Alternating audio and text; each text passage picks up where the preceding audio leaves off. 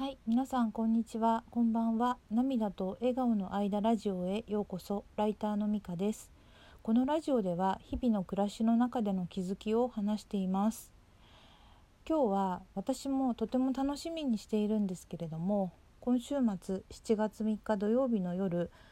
19時半から21時に画家で現代美術家の杉田洋平さんの作品集の観光記念トークイベントがオンラインである予定なんですけれどもそこにゲストとして登場される富山由紀子さんについてあのちょっと気になったのであの過去に「バチロレッテ」特にスギちゃんについて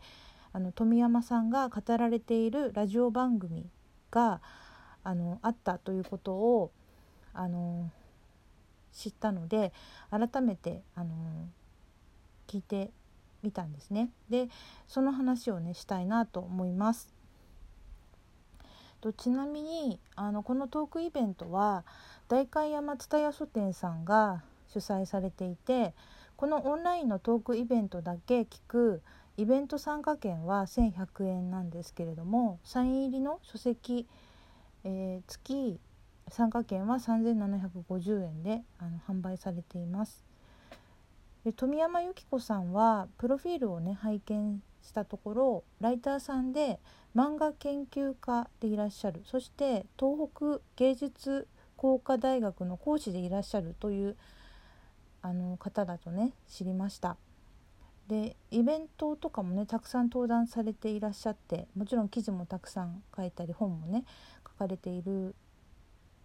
ようですね。それで今からねお話しするラジオ番組でもうバチェロレッテについてねすごく細かく分析をし熱くね語られていたんですね。でそれがなんか本当にすごいなと思いました。またねあのスギちゃんに関しての記事は1月に日刊スパであの記事が出たんですけどその記事もね富山さんが書かれていらっしゃったようです。でこのアトロクという通称アトロクというアフターシックスジャンクションというのもあのすいません私初めてね知ったんですけれども2018年の4月から放送されている生バラエティワイド番組ということなんですね。TBS かな？でパーソナリティは歌丸さん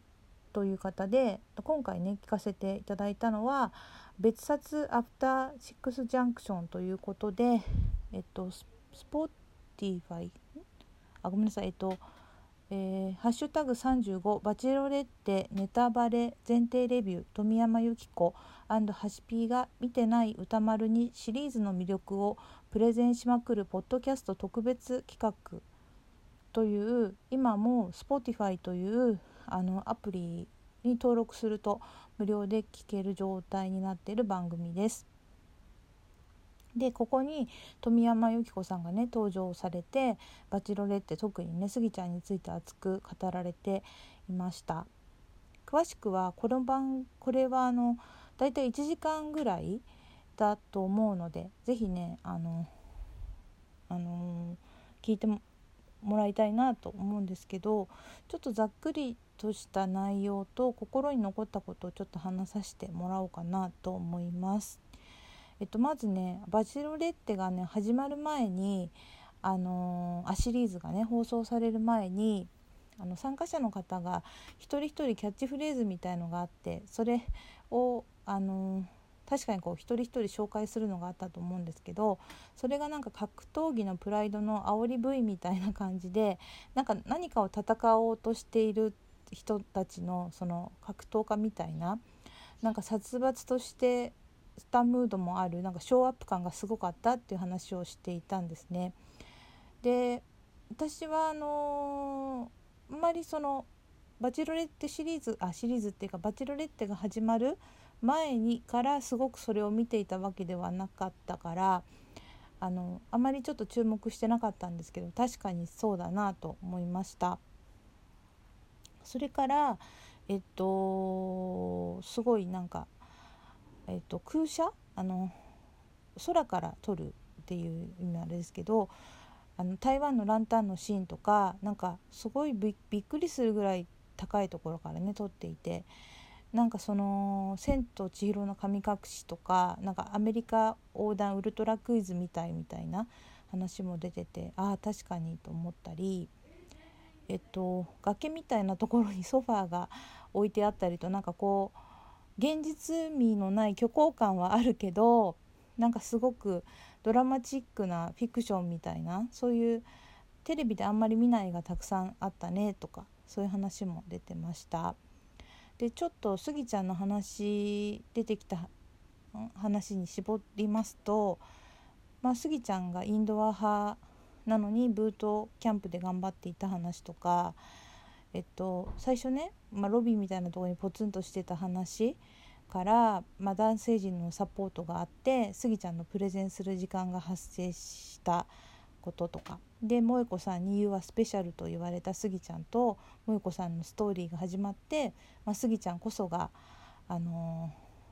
ー、少女漫画のヒロインのようなシンデレラストーリーになっていたねっていう話がねされてましたね。であのスギちゃんがすごいなっていうところで、まあ、回を追うごとに周りの人を蹴落とすのではなく競うのでもなくあのスギちゃんはマイペースにというか一回一回精一杯自分の魅力を見せているとで好きな女性のために変わっていく伸びしろというのがすごいというね話が出ていました。それで、えっと、ここで富山さんが桃山商事の清田さんという方のお話をされていてbeing と doing っていう話をしていて being っていうのはありのままの状態。 doing は何をしているのかというような社会的な肩書きだけれどもスギちゃんはデート中すごい being の変化だけを見せていて他の男性は、まあ、野望とか、まあ、そういう doing をちらつかせていたように見えるという話をしててあまあなるほどなと思ったりしました。でもまあそのこういった恋愛リアリティショーっていうのは、まあ、視聴者もうすうす、まあ、その出演者の方が名前を売るためとかあの仕事のために出てきているんじゃないかっていうことはねもちろん分かってる部分はあってバチェラーシリーズは別にそういったことを隠してるわけでもないしそれが悪いことっていうことでもないけれども、まあ、スギちゃん自身もまあ画家のイメージを変えたいというね思いこそあったと思うけれども、まあ、早々に萌子さんのことを本当に好きになっていくのがこう分かってこう伝わってきて野心がね引っ込んでいた感じだったのも良かったのではないかというようなね分析がされてたんですよね。でこの清田さんという方は私はすいません存じ上げなかったんですけどこの「バチロレッテ」の宣伝動画の聞き手のお話をこう聞きな聞き手をされていた方らしいんですね。で、まあ、全体的にこの「バチェロレッテ」の番組作りがあの人を楽しませる、あの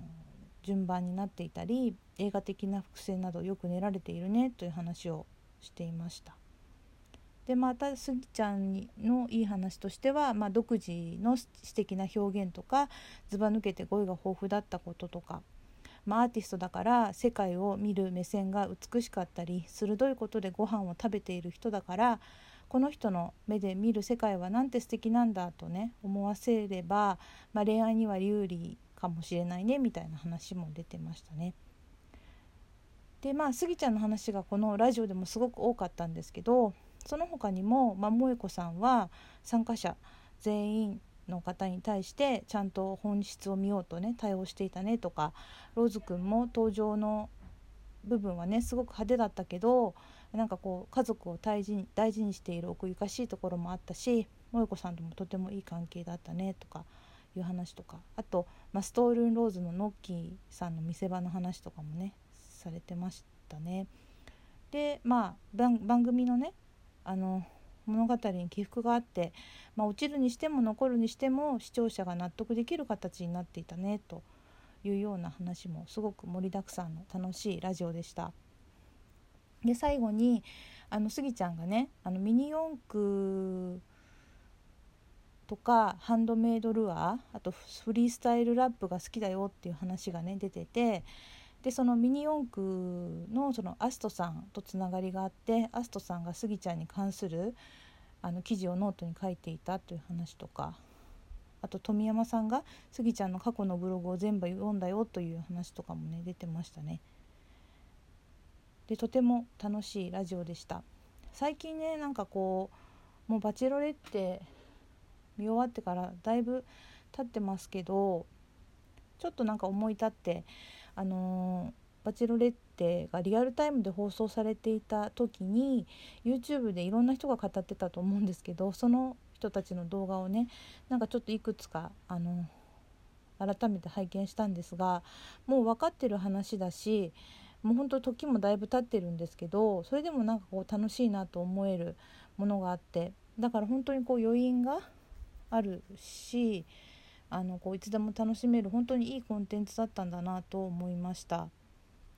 週末のトークショーはあの富山さんのプロフィールを拝見するとさっきもね言ったように東北芸術工科大学の講師をされてるいらっしゃるのであの今回はねあのスギちゃんとバジロレッテの話ではなくて芸術の話をするのかなとも思いながら何のお話をされるんだろうとねとても気になっています。まあ、そのあの話の内容も展開もとても楽しみです。ということであの週末楽しみにしています。ということで今日のラジオはこれで終わります。今日も最後まで聞いてくださってありがとうございました。ではまたさようなら。